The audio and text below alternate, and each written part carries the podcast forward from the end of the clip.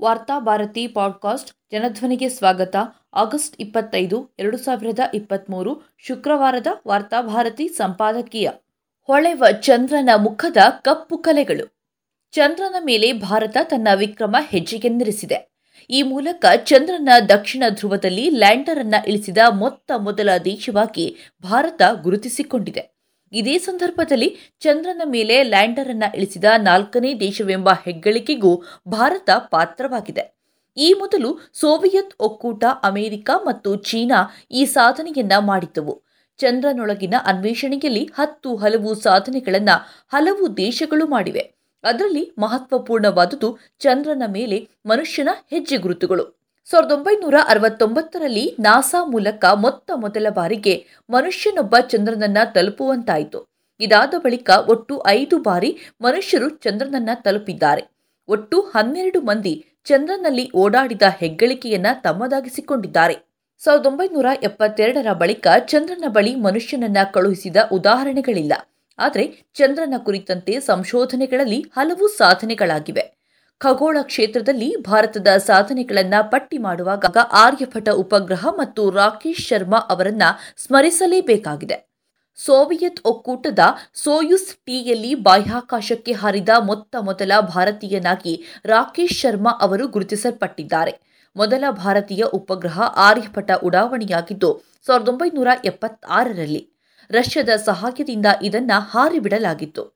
ಆದರೆ ಐದು ದಿನಗಳಲ್ಲಿ ಇದು ಭೂಮಿಯ ಸಂಪರ್ಕವನ್ನ ಕಳೆದುಕೊಂಡಿತು ಇದಾದ ಬಳಿಕ ಇಸ್ರೋ ಹಂತ ಹಂತವಾಗಿ ಸಾಧಿಸಿದ ಸಾಧನೆ ಇಂದು ಚಂದ್ರನ ದಕ್ಷಿಣ ಧ್ರುವದಲ್ಲಿ ಲ್ಯಾಂಡರ್ ಅನ್ನ ಇಳಿಸುವವರೆಗೆ ತಲುಪಿದೆ. ಎಲ್ಲಕ್ಕಿಂತ ಮುಖ್ಯವಾಗಿ ಉಪಗ್ರಹ ಉಡಾವಣೆಯಲ್ಲಿ ಭಾರತ ಸ್ವಾವಲಂಬಿಯಾಗಿದೆ ಮಾತ್ರವಲ್ಲ, ಇತರ ದೇಶಗಳು ಭಾರತವನ್ನ ಅವಲಂಬಿಸುವ ಮಟ್ಟಿಗೆ ಭಾರತ ವಿಕ್ರಮ ಹೆಜ್ಜೆಗಳನ್ನು ಇಟ್ಟಿದೆ. ಇಂದಿನ ಸಾಧನೆಗೆ ನಾವು ನೆನೆಯಬೇಕಾಗಿರುವುದು ಈ ದೇಶವನ್ನು ತಂತ್ರಜ್ಞಾನ, ವಿಜ್ಞಾನಗಳ ಕಡೆಗೆ ಮುನ್ನಡೆಸಿದ ದೇಶದ ಪ್ರಪ್ರಥಮ ಪ್ರಧಾನಿ ನೆಹರು ಅವರನ್ನು. ಅವರ ದೂರದೃಷ್ಟಿಯ ಫಲವಾಗಿ ಇಂದು ದೇಶ ಖಗೋಳ ವಿಜ್ಞಾನದಲ್ಲಿ ಸಾಧನೆಗಳನ್ನು ಮಾಡಲು ಸಾಧ್ಯವಾಗಿದೆ. ಸ್ವತಂತ್ರ ಭಾರತದ ಪ್ರಧಾನಿಯಾಗಿ ಅಧಿಕಾರ ಸ್ವೀಕರಿಸಿದ ಬೆನ್ನಿಗೆ ಕೋಟ್ಯಾಂತರ ವೆಚ್ಚದಲ್ಲಿ ಪ್ರತಿಮೆಗಳನ್ನು, ದೇವಸ್ಥಾನಗಳನ್ನು, ಪಾರ್ಕ್ಗಳನ್ನು ನಿರ್ಮಿಸಿ ಹಣವನ್ನ ಪೋಲು ಮಾಡಿದ್ದಿದ್ರೆ ದೇಶ ಇಂದು ಈ ಮಟ್ಟಿನ ಸಾಧನೆಯನ್ನ ಕಾಣಲು ಸಾಧ್ಯವಾಗ್ತಿರಲಿಲ್ಲ. ದೇಶ ಸ್ವಾತಂತ್ರ್ಯಗೊಂಡಾಗ ಹಿಂದೂ ಮಹಾಸಭಾದ ನಾಯಕರು ಹಿಂದೂ ದೇಶ, ಹಿಂದೂ ದೇವಸ್ಥಾನ ಎಂದೆಲ್ಲ ಮಾತನಾಡುತ್ತಿದ್ದಾಗ ನೆಹರು ಅವರು ಅಣೆಕಟ್ಟುಗಳೇ ಈ ದೇಶದ ದೇವಸ್ಥಾನಗಳು ಎಂದು ಘೋಷಿಸಿದ್ರು. ವಿಜ್ಞಾನ, ತಂತ್ರಜ್ಞಾನಗಳ ಅಭಿವೃದ್ಧಿಗೆ ಆದ್ಯತೆಗಳನ್ನು ನೀಡಿದ್ರು. ಬಹುಶಃ ಪ್ರಧಾನಿ ಮೋದಿಯವರು ದೇಶದ ಚುಕ್ಕಾಣಿಯನ್ನ ಕೈಗೆತ್ತಿಕೊಂಡು ಇಲ್ಲಿನ ಆರ್ಥಿಕತೆಯನ್ನ ಬಿಗಡಾಯಿಸದೇ ಇದ್ದಿದ್ರೆ ಚಂದ್ರಯಾನ ಮೂರು ಸಾಧನೆ ಇನ್ನಷ್ಟು ವೇಗ ಪಡೆಯುತ್ತಿತ್ತು ಎನ್ನುವುದು ಹಲವು ತಜ್ಞರ ಅಂಬೋಣವಾಗಿದೆ. ಯಾಕೆಂದ್ರೆ ಮೋದಿ ಸರ್ಕಾರ ಅಧಿಕಾರಕ್ಕೆ ಬಂದ ದಿನದಿಂದ ಅದು ಒಟ್ಟು ವಿಜ್ಞಾನ ಕ್ಷೇತ್ರಕ್ಕೆ ಅನುದಾನಗಳನ್ನು ಹಂತ ಹಂತವಾಗಿ ಕಡಿತ ಮಾಡುತ್ತಾ ಬಂದಿದೆ. ಚಂದ್ರಯಾನ ಎರಡನ್ನ ಹಮ್ಮಿಕೊಳ್ಳುವ ಹೊತ್ತಿಗೆ ಇಸ್ರೋದ ಸಿಬ್ಬಂದಿಯ ಜೇಬಿಗೆ ಸರ್ಕಾರ ಕತ್ತರಿ ಹಾಕಿತ್ತು. ಇಸ್ರೋ ವಿಜ್ಞಾನಿಗಳನ್ನು ಉತ್ತೇಜಿಸುವುದಕ್ಕಾಗಿ ಸಾವಿರದ ಒಂಬೈನೂರ ತೊಂಬತ್ತಾರರಲ್ಲಿ ಸುಪ್ರೀಂ ಕೋರ್ಟ್ ಆದೇಶಿಸಿದ್ದ ಪ್ರೋತ್ಸಾಹಕ ಧನವನ್ನು ಎರಡು ಸಾವಿರದ ಹತ್ತೊಂಬತ್ತರಲ್ಲಿ ಪ್ರಧಾನಿ ಮೋದಿ ಸರ್ಕಾರ ಹಿಂತೆಗೆದುಕೊಂಡ ಕಾರಣದಿಂದ ಶೇಕಡ ತೊಂಬತ್ತಕ್ಕೂ ಅಧಿಕ ವಿಜ್ಞಾನಿಗಳ ವೇತನದಲ್ಲಿ ಸುಮಾರು ಹತ್ತು ಸಾವಿರ ರುವಷ್ಟು ಇಳಿಕೆಯಾಯಿತು. ಇದರ ವಿರುದ್ಧ ಇಸ್ರೋ ಸಿಬ್ಬಂದಿ ತಮ್ಮ ಅಸಮಾಧಾನವನ್ನು ತೋಡಿಕೊಂಡಿದ್ದರು.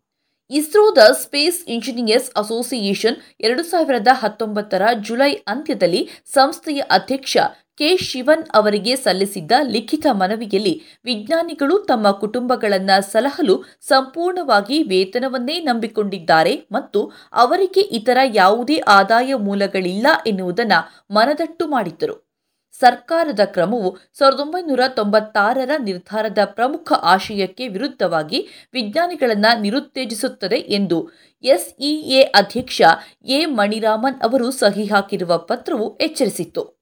ಸರ್ಕಾರದ ನಿರ್ಧಾರವು ಇಸ್ರೋ ವಿಜ್ಞಾನಿಗಳನ್ನು ಹತಾಶರನ್ನಾಗಿಸಿದೆ ಎಂದು ಪತ್ರದಲ್ಲಿ ತಿಳಿಸಿದ್ರು. ಕೇಂದ್ರ ಸರ್ಕಾರದ ತಪ್ಪು ಆರ್ಥಿಕ ನಡೆಯಿಂದಾಗಿ ದೇಶ ಹಿಂದಕ್ಕೆ ಚಲಿಸುತ್ತಿದ್ದರೂ ಪ್ರಧಾನಿ ಮೋದಿ ನೇತೃತ್ವದ ಸರ್ಕಾರಕ್ಕೆ ಪ್ರತಿಮೆ, ಮಂದಿರ, ಶಿವಾಜಿ ಪಾರ್ಕ್ಗಳನ್ನು ನಿರ್ಮಿಸಲು ಕೋಟ್ಯಾಂತರ ರು ವ್ಯಯ ಮಾಡಲು ಸಾಧ್ಯವಾಗಿತ್ತು.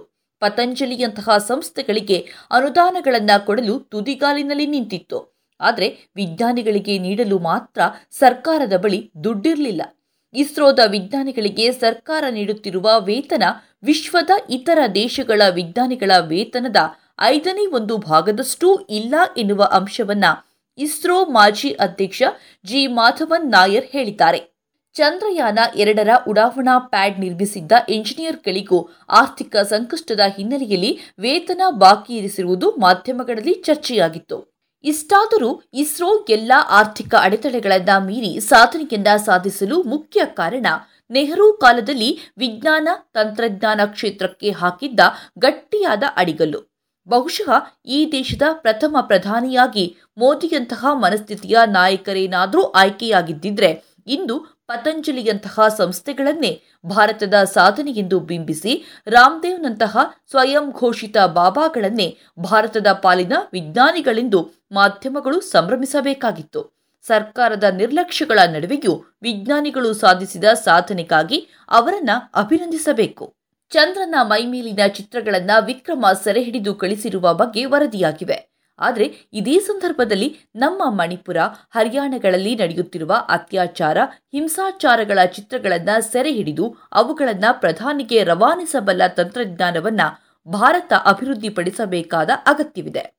ಚಂದ್ರನ ನೆಲದ ಮೇಲೆ ಉಪಗ್ರಹವನ್ನ ಇಳಿಸಲು ಭಾರತ ಶಕ್ತವೆಂದಾದರೆ, ಶೌಚ ಗುಂಡಿಯೊಳಗೆ ಇಳಿಸುವ ತಂತ್ರಜ್ಞಾನಗಳನ್ನು ಅಭಿವೃದ್ಧಿಗೊಳಿಸಲು ಇರುವ ಅಡ್ಡಿ ಏನು ಎನ್ನುವುದನ್ನು ಆತ್ಮವಿಮರ್ಶೆ ಮಾಡಿಕೊಳ್ಳಲು ಇದು ಸಕಾಲವಾಗಿದೆ. ವಿಜ್ಞಾನ ತಂತ್ರಜ್ಞಾನಗಳ ಮೂಲಕ ಭಾರತ ಸಾಧಿಸಿದ ಅಭಿವೃದ್ಧಿ ಹೊಳೆಯುವ ಚಂದ್ರನ ಮುಖವಾಗಿದ್ದರೆ ಇಲ್ಲಿರುವ ಹಸಿವು, ಮಹಿಳೆಯರ ಬೆತ್ತಲೆ ಮೆರವಣಿಗೆ, ಸಾಮೂಹಿಕ ಅತ್ಯಾಚಾರ, ಶೌಚಗುಂಡಿಯಲ್ಲಿ ಪೌರ ಕಾರ್ಮಿಕರ ಮೃತದೇಹಗಳು ಆ ಚಂದ್ರನ ಮುಖದ ಕಲೆಗಳು. ಚಂದ್ರನ ಕುರಿತಂತೆ ಸಂಭ್ರಮಿಸುವಾಗ ಈ ಕಲೆಗಳು ನಮ್ಮೊಳಗನ್ನ ಒಂದಿಷ್ಟಾದರೂ ಕಾಡಬೇಕಾಗಿದೆ.